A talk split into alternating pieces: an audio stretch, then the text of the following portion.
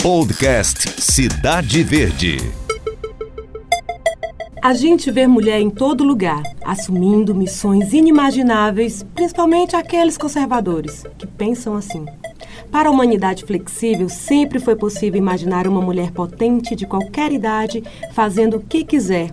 Eu digo que a arte escolhe o corpo que vai servi-lo. Há homens, sim, que fazem a diferença, mas as mulheres, quando arregaçam as mangas, limpam o suor da testa e usam a arte de rua como sua arma, a sua casa, pode crer que elas existem perto de nós. Eu posso dizer que uma delas está ao meu lado. Ao meu lado não, na minha frente, melhor dizendo. Ela é nordestina, teresinense e filha da periferia. Eu sou Cleide Silva, eu sou artista desde dois mil e dois. É, comecei num projeto social próximo de casa, que envolvia dança e, e teatro. E sou formada em publicidade e propaganda. E atualmente estou terminando uma pós-graduação em gestão, elaboração de projetos sociais e captação de recursos. E eu sou Débora Radassi, o podcast Cena Cultural. Vamos falar sobre a mulher no hip hop e suas relações com preconceito, políticas públicas e projetos desenvolvidos como Papo de Rua, Racha Show, Dança Quebrada, Casa do Hip Hop, Casa Dança, entre outros. Que eu estou com a Cleide Silva, essa mulher aqui que tem uma, um trabalho muito bacana na capital e em outros estados também que desenvolve. Quero saber, quem é a artista Cleide Silva? Eu comecei meu trabalho já dentro de um projeto social em dois mil e dois, por isso que eu acredito muito em projetos sociais. Eu acho que dá uma oportunidade para quem, de certa forma, não tem, não tem oportunidade, porque as políticas públicas realmente, de certa forma, não funcionam. A gente quer acreditar que que funciona, a gente tem esperança que pode funcionar, mas na prática não funciona assim. Então eu comecei com dança e teatro e misturava outras coisas. A gente sempre sabe que tem muitas outras possibilidades de criação dentro de uma aula que envolve dança e teatro. A gente sempre faz muito, um pouco de tudo. E depois eu me envolvi com o movimento hip hop, que foi através do meu irmão, quando ele, ele pegou, teve referência na casa de hip hop e do Piauí, que fica no Parque Piauí, e ele viu que precisava de, é, o hip hop crescer em outro lugar também. Então ele mora no Grande Liceu, ele resolveu, ah, vamos levar o, o movimento hip hop para o Grande Liceu, porque o hip hop, ele além de cultura, de fazer cultura, ele é para se gerar movimento. Então, movimento político mesmo. O hip hop é para mudar alguma coisa na comunidade, na quebrada, na periferia.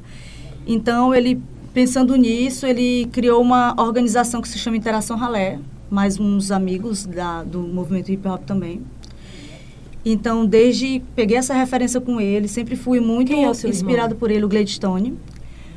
E ele já fez de tudo, ele já foi M C, ele já foi b-boy, ele já foi um pouco de tudo, grafiteiro, D J.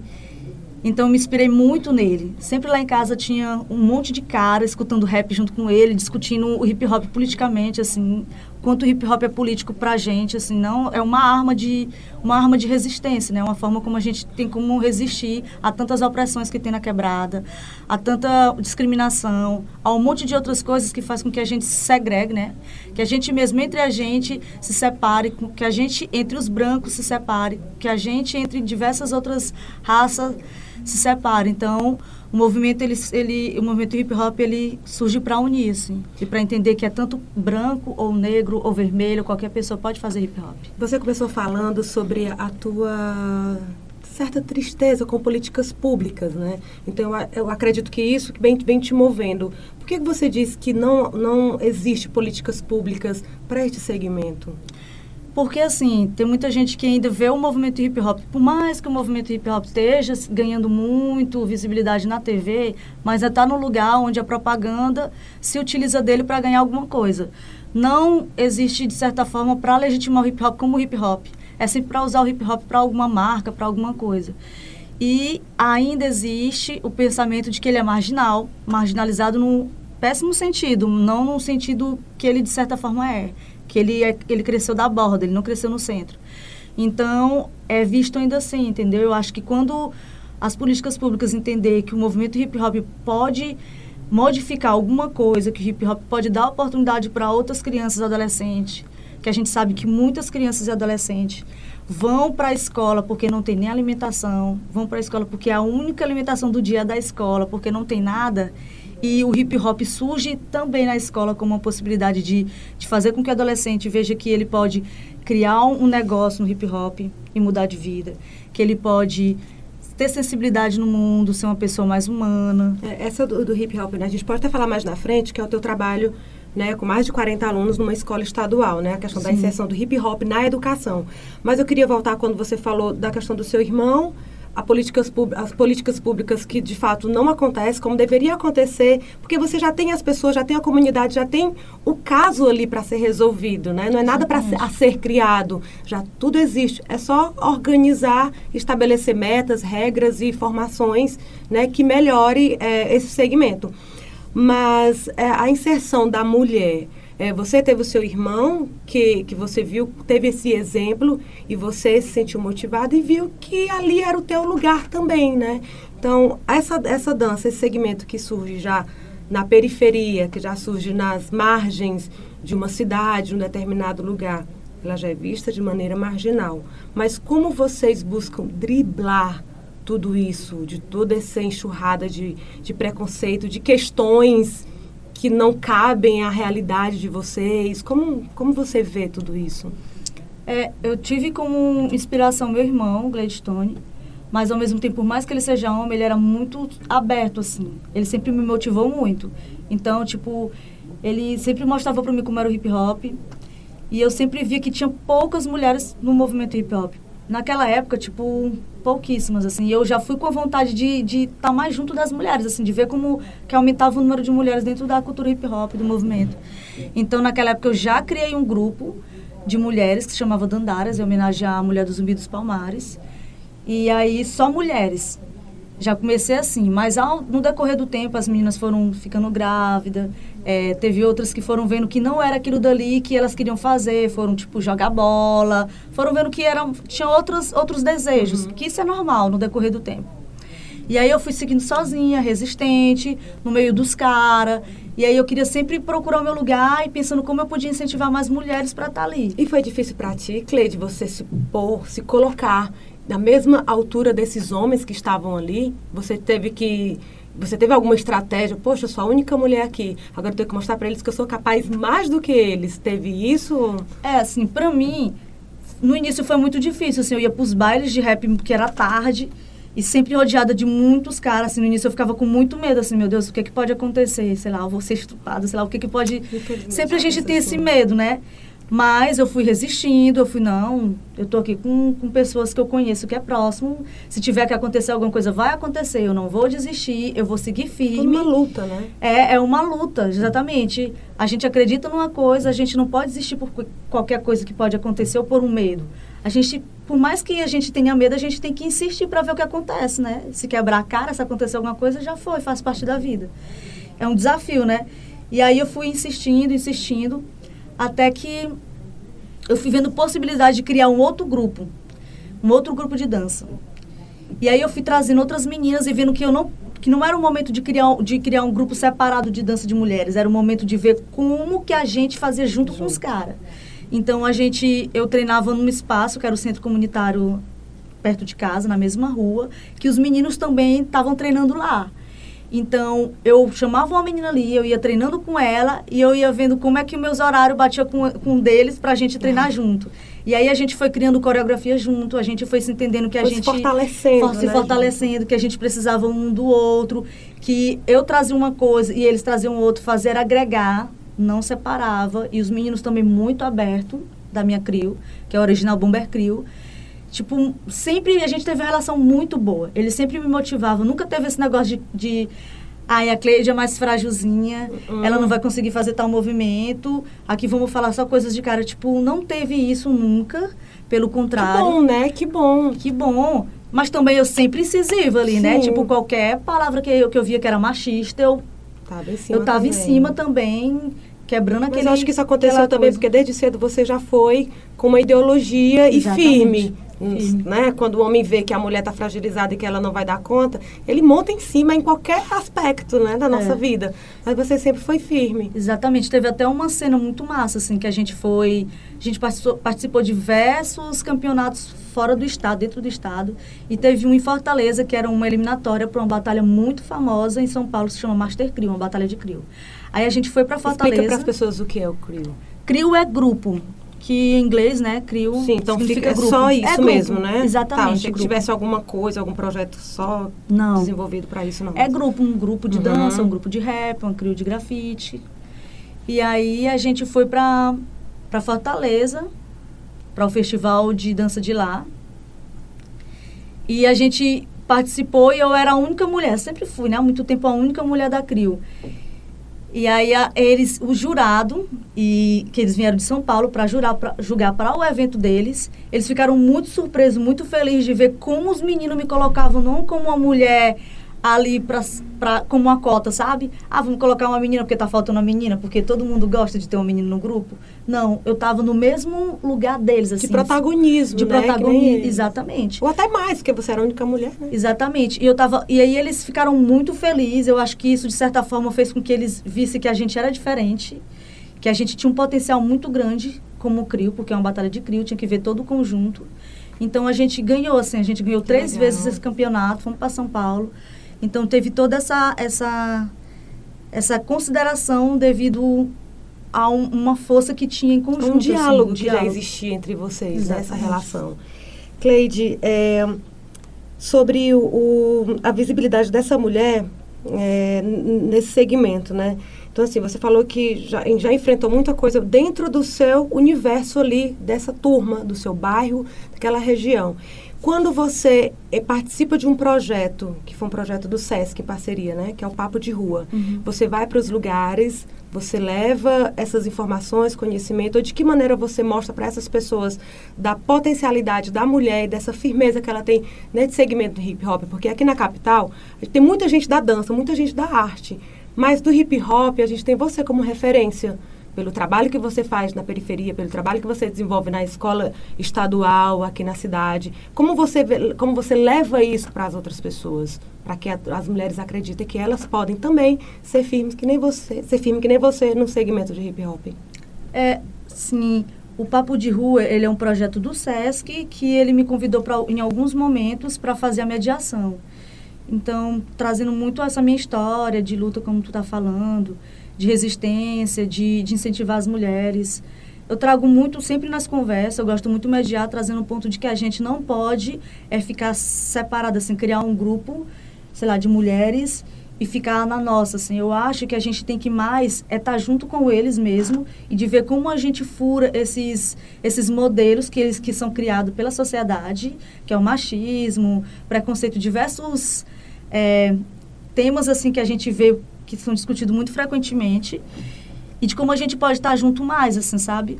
Porque eu vejo muitos grupos, sei lá, de, graf- de grafiteira, de M C, de break, de mulheres que criam esses grupos para se fortalecer, mas elas ficam muito separadas dos caras, assim, sabe? Eu acho que, por exemplo, para mim, não é só porque os caras da minha crew, do Bomber Crew, tiveram uma abertura comigo, mas porque eu estava ali junto com eles, batendo de frente, discutindo assuntos. E eu acho que não é só dizer assim, ah, esse cara é machista, ou apontar o dedo na cara dele. É como que a gente consegue fora, conversar. Né? É, exatamente. E também como que a gente consegue conversar, porque eu acho que quando você se coloca no lugar de conversar, você ganha um, ganha um respeito. Sim. Tipo, se você for, só, for a menina que só xinga, que só grita com ele, que só briga, eu acho que você... Também tá faltando com respeito. Exatamente, né? Também que... falta com respeito. Você não, não se coloca com uma postura mach, é, madura e aí fica faltando, entendeu? Tipo, você não dá um exemplo, um exemplo no sentido bom, assim, você não... Então, se o cara for... for criança, falar qualquer coisa, eu acho que o importante é conversar, uhum. é abrir um diálogo. E, e o, o teu relacionamento é com o Alexandre? Sim. Ele também é do segmento e vocês dialogam muito sobre isso, essa relação da mulher no hip hop, e ele conversa, você fala, sim. Como é que... Sim, sim, é, eu comecei no hip hop antes do Alexandre, porque é bom falar isso, porque muita gente, tem muitas coisas assim de falar assim, ah, a mulher entra no hip hop por, por causa, causa do, do homem. E até que se a mulher entrar no hip hop por causa do homem, não tem problema. Ótimo. Qual é, porque... tipo, exatamente, já é uma coisa que chamou ela é. Pra uma coisa legal. Sim. Entendeu? Mas assim, eu comecei no hip hop antes do Alexandre, e eu acho que, que no início a gente discutia muito, justamente porque ele era muito machista, a gente sempre brigava, tipo, muito, muito mesmo. Mas exatamente essa coisa que eu tô falando, de conversar. Se eu fosse uma pessoa que entendesse que ele era machista exato. E virasse as costas... Aí estava alimentando mais machistas, a gente tem que ter essa oportunidade de falar o que a gente quer. Então, se a gente e tem... de ouvir o que ele também está trazendo. Exatamente, é né? esse momento. Que, que na verdade, Cleide, que acontece, muitas as mulheres, que está tá começando agora, porque a gente, você que tem um trabalho é, para essas mulheres, vai falando sobre isso. Se tem um homem machista, se tem um homem preconceituoso... Espera aí, vamos ouvir, me escute, vamos dialogar até que a gente consiga mudar esse cenário. Não, ah, esse homem é machista, não quero saber dele, vai embora. Pronto. É. Aí a gente vai... Como é que a gente vai fortalecer, né? Se exatamente. Fortalecer. É, e aí agora não, o Alexandre, ele tem outras visões, tipo, ele já entende o que eu falo de uma forma que ele até compra, assim, sabe? Compra, tipo, ele vê que, que não faz sentido, tipo, ele mudou muito, muito, muito. É tão tal, agora quando ele vê um cara machista, ele já fala, tipo, não é assim que funciona. Que legal. Tipo assim, ele... tá com a cabeça mais aberta, assim, mas por quê? Porque eu fico no pé dele, porque ele vai levando falando. Isso para os lugares que ele vai, vai exatamente, para as rodas de amigos, homens, uhum. seguir esse exemplo. Agora vamos falar desse projeto Dança, Casa Dança lá na Escola de Dácio da Silva. A Escola de Dácio da Silva é uma escola estadual que isso. tem uma referência aqui na cidade, né, por envolver a cultura, a arte diretamente na educação desses alunos. Como é que acontece esse trabalho de hip hop lá? É, o projeto Casa Dança é um projeto que a gente levou para o Isacar, que é o diretor da Escola de Dança do da estado. Cidade, do estado, Leni Argento. E a gente levou para ele propondo que, que esse projeto fosse levado à dança para as comunidades, para as quebradas. Assim. Porque a gente sabe que tem uma dança muito forte no centro da cidade. Uma dança que é legitimada. Mas a gente queria ver também uma dança que fosse legitimada, principalmente pela SEDUC, pela Secretaria de Cultura, na periferia. Então, a gente levou para o Isacar e a gente faz parte de um, de um concurso de dança que acontece em dois em dois anos na cidade, que às vezes prorroga para mais dois anos, para professores de dança. E a gente propôs isso para ele. E ele, muito sensível, muito aberto, ele falou, ótimo, vamos fazer, vamos ver como acontece. Então, a gente já está desde dois mil e dezesseis. A gente primeiro pensou em fazer na Casa do Hip Hop e a gente fez por três anos lá. A gente levou muitos alunos para a Casa do Hip Hop.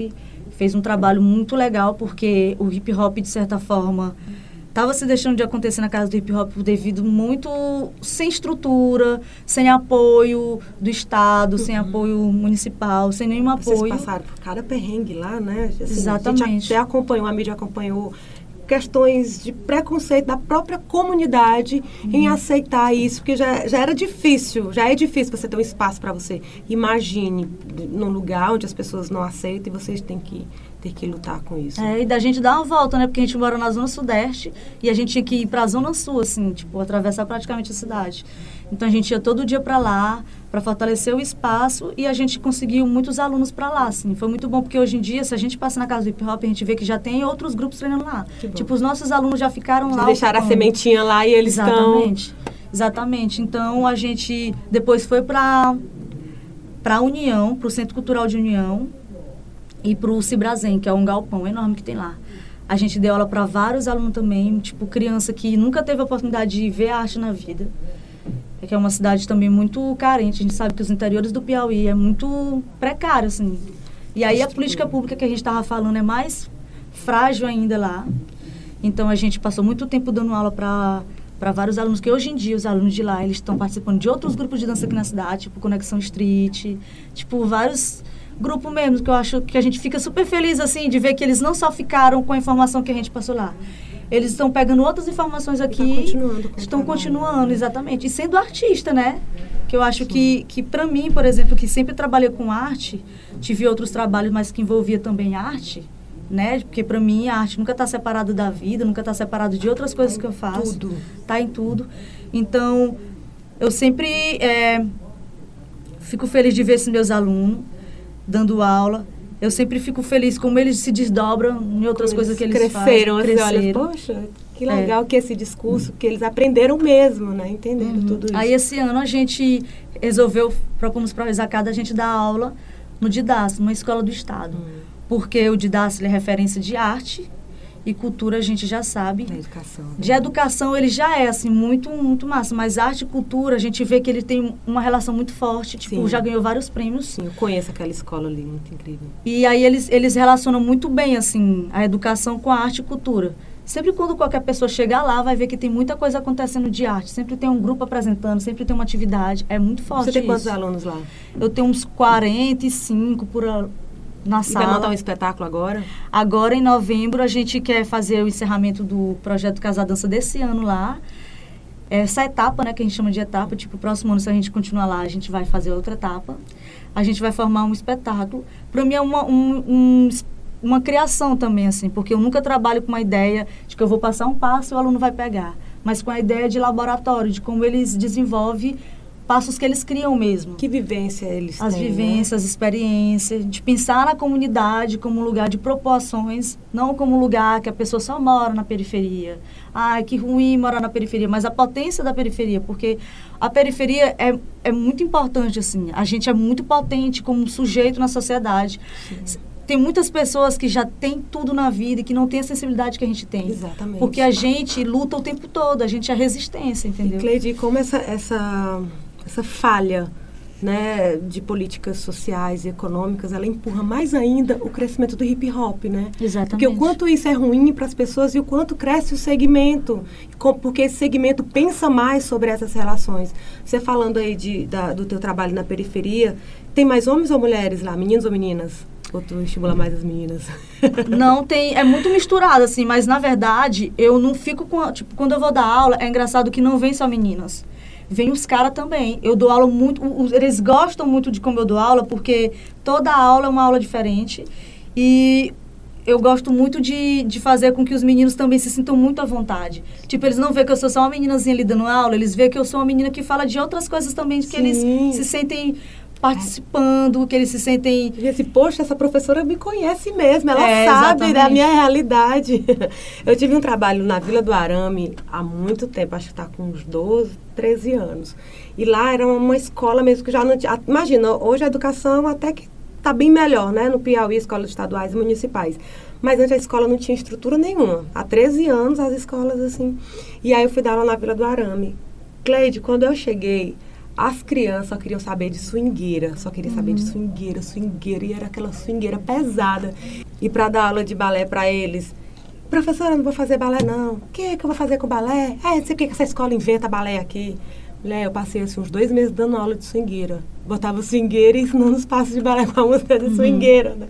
Até que depois fui, fui botando clássico, fui fazendo umas mixagens de balé clássico com swingueira, até que no final do ano todo mundo dançou clássico, e os meninos dançando clássico. E assim, e como a gente tem, o professor tem que criar uma estratégia, e a sua estratégia, ela vai muito além disso, né? Assim, do hip hop eu tô aqui, não vou ensinar só um passo, quero saber o que é que você tem uhum. para me oferecer, para eu te colocar nesse segmento, né? E acreditar que ele é possível, né? Sim, é muito massa tu falar isso, porque hoje em dia a moda agora é brega funk, né? E aí, tipo, na hora que eu chego, a galera quer logo escutar brega funk, dançar brega funk, mas também dançar reggae. E aí eu acho muito legal, porque o reggae é uma coisa muito forte daqui da gente, assim. É. E aí eu, eu, eu gosto de trabalhar muito com o que eles gostam de fazer. Então, se eles trazem pra mim um brega funk, um, um, uma, uma swingueira ou um reggae, eu vejo como é que a gente pode criar junto isso. Sim. E o hip hop, ele tem que estar aberto. O hip hop não pode estar isolado. O hip hop é cultura. Se é cultura, ele faz parte do que é que a gente, do que é que a gente é cultura aqui, o que é que a gente está criando. O reggae não faz parte? O reggae também faz parte do hip hop. Então vamos junto criar aqui alguma coisa. Que movimento que o reggae traz, e aí Exatamente. Como o meu corpo vai reagir, vai interagir com outro segmento, com hip hop. Muito legal. Teve um projeto que você participou e na, na, na criação, desenvolvimento, até fe, viajou para outros estados, que é o Racha Show, uhum. que é um trabalho que fala, que não é só de hip hop, que é a tua, a tua área, mas fala também de gênero. Você ainda continua com esse projeto, como ele se desenrola? É, o Racha Show é um, um projeto também muito importante, porque ele traz muitas questões de gênero e eu gosto muito de trabalhar com isso. Eu, no, o hip hop, para mim, é um, é um assunto muito forte, é um movimento muito forte, mas o gênero sempre está em todas as coisas que eu for fazer, assim, sempre é muito forte para mim, trabalhar com gênero. E o Racha Show é um grupo também, e que trabalha com essa questão de gênero. A gente já viajou muito com o Racha Show, a gente dentro do Racha Show já teve... É, hoje em dia muitas pessoas ainda perguntam pelo Racha Show, porque... sempre a gente traz como uma vivência, uma experiência muito forte para cada um. Um momento de realização, né? Um momento de realização, exatamente. E a gente trabalha muito com a ideia de imersão, assim, por temporada. Tipo, ano passado a gente fez em setembro uma imersão, agosto e setembro, que a gente criou o Cabaré do Racha, que foi um espetáculo. E a gente viajou também com o Racha Batalha. Então, esse ano a gente vai ver como a gente é, pode se juntar ou não. Depende muito também da necessidade de cada um. O que, que cada um está fazendo, o que está movendo para a gente trabalhar o racha. Porque não é uma coisa, ah, temos que trabalhar o racha. Vem muito do desejo. Então, próximo ano, vamos ver o que, que vai mover para a gente se encontrar. Então, tem muito isso. Não tem uma coisa assim, obrigada da gente. Ah, temos que se encontrar. Temos, não. Vai cada um na sua agenda. Vai, né? Exatamente. Cada um vê como aquilo dali move para que a gente se encontre e trabalhe por uma ideia de imersão, assim. Passa um tempo trabalhando, criando, e a gente monte alguma coisa. E essas pessoas não, não necessariamente são da dança, são da área da, da arte, ou é qualquer pessoa? A gente tem um grupo que é todo voltado para dança, teatro, efeitos visuais, é um, uhum. uma pegada bem diferente, assim, bem misturada. Mas a gente gosta muito de trabalhar com a ideia de residência. Então, geralmente, quando a gente vai montar alguma coisa, a gente abre uma convocatória e participa outras pessoas que também não necessariamente... precisa ser artista. A gente gosta muito de misturar assim, as pessoas e abrir para que outras, para a gente conhecer outras pessoas e outras pessoas possam conhecer o trabalho e dizer que é Racha Show. Tipo, o trabalho não é só nosso. O trabalho é de quem participar também. Porque no fundo, no fundo, no fundo, cada um tem um lado artístico. É. Tem gente que tem vontade de cantar e, e ser famosa, né? Tem uma voz maravilhosa, tem gente que tem vontade de dançar. Mas essas pessoas, elas são tão travadas e limitadas que elas acham que, que não conseguem. E eu quero até trazer para esse outro lado que, que fica, ah, eu quero fazer dança, mas eu não sei onde tem a academia. Ah, eu hum. quero fazer teatro, mas eu não sei a escola que tem. Não é procurar só essas academias, só essas escolas. Procurar outros meios de você trabalhar o seu corpo, né? De um jeito mais honesto, mais real, que você traga toda a sua vivência, toda a sua experiência de trabalho, de vida, para transformar também outras coisas, exatamente, que é o seu trabalho. Essas pessoas, o que é que elas podem fazer? Tem você como um artista que trabalha com isso. O que é que essas pessoas fazem? Eu, quando me pergunto assim, eu não sei... Você quer fazer uma dança, só uma dança assim, um balé clássico, uma dança já formada? Não, vamos pensar dança, vamos pensar esse corpo, né? O que que, onde essas pessoas devem procurar? Sim, eu tenho uma formação que é, que para mim é uma, uma das coisas mais importantes, assim, é a mais importante, eu acho, eu creio, assim, que é a minha formação do Núcleo do Liceu. Eu tive no Núcleo do Liceu, tive uma formação muito, muito grande, assim, no Núcleo, e lá eu aprendi que a gente... Tem, é, cria de uma maneira muito, muito honesta, como tu falou, trazendo as questões, é, implicações, coisas que você, que ficam ali, é, li, li puxando para você querer discutir, assim, na sua vida, assim, sabe? E eu acho que todo mundo tem, de certa forma, alguma questão que quer discutir. Sim. Sem dúvida. E, e, e para mim, não tem muito essa coisa, ah, é pessoal, ai, que questão pessoal, não que questão chata. Isso, não tem isso, eu penso assim não também. Não tem isso, que julgamento é esse? Sabe, eu acho que é o que você quer discutir. E como você pode transformar isso para não tornar uma coisa também é, muito íntima. Mas como você pode abrir, porque outras pessoas podem também querer discutir essa coisa. E eu acho que, eu gosto de trabalhar muito com essa, com essa ideia, assim, com esse conceito, com esse modo de trabalhar. Porque, com essa metodologia, porque você vê que qualquer pessoa pode, pode trabalhar, trazer alguma coisa. E, qual, e o público também se identifica muito porque... São outras questões, sim, que as pessoas também sentem, sim, entendeu? E como é importante você conhecer outra pessoa, conhecer não só o nome onde ela mora, mas quem é essa pessoa, o que ela pensa, quais as ideias, o que é que ela traz nesse discurso. Exatamente. O que é que, o que é que tá fervendo ali naquele momento. Pode até te estimular a fazer um trabalho sobre isso. Poxa, está todo mundo falando sobre isso. Espera aí, eu acho que a gente tem que pensar mais sobre isso, para discutir mais, promover mais coisas, para que... Está todo mundo é. falando, né? E quando a gente abre, tipo, a gente tem esse tipo de percepção, que a gente abre até uma questão muito íntima da gente, mas que a gente abre, o público entende que aquilo dali não é uma coisa externa, não é uma cena, uma cena que eu digo assim, nossa, foi criado foi só para aquilo. Foi criado, elaborado, para uma historinha assim fictícia. Não, é uma coisa real. E o, tá público, se e o público sai de lá tocado, assim, sabe? O público se sente que ele faz parte daquilo também. E ele fica o tempo todo pensando naquilo porque mexeu com ele. Essa é a arte, né? É. A arte, ela tá é incrível, está em todos os lugares. Cleide, a gente tem um quadro chamado A Sua Dica. É o momento que o nosso convidado diz algo especial para quem está nos ouvindo. Uma dica de uma música, um espetáculo, um livro, algo muito bom para você que você queira compartilhar. O que, que você traz pra gente? A sua dica. Eu não sei como que eu falo isso, mas tem dois filmes que eu assisti recentemente no cinema que eu acho muito potente, muito incrível, assim, que é o do Coringa e o Bacurau. Vim aqui só pra dizer,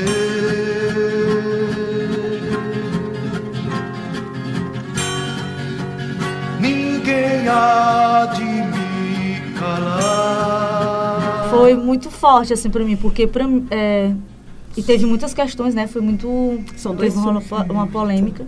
É, e eu não quero dar spoiler, mas eu quero falar assim, é muito foda, muito incrível mesmo os dois filmes, como são potentes, como você se sente... Você, como a gente tava falando, né? Você sente que você faz parte daquilo dali, que você também...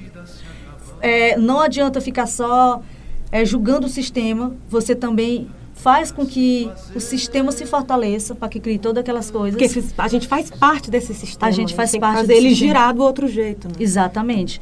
Então, eu acho que muita gente também já passa por isso, que o Coringa já passou, que as pessoas de Bacurau passou. E a gente passa também o tempo todo.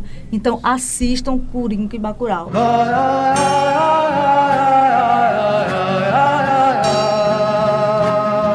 Bom, e esse podcast teve a colaboração da Glenda Ochoa, Demi Júnior e Gerê. Um abraço a todos e na próxima edição tem muito mais história bonita pra gente contar. Até mais! Podcast Cidade Verde.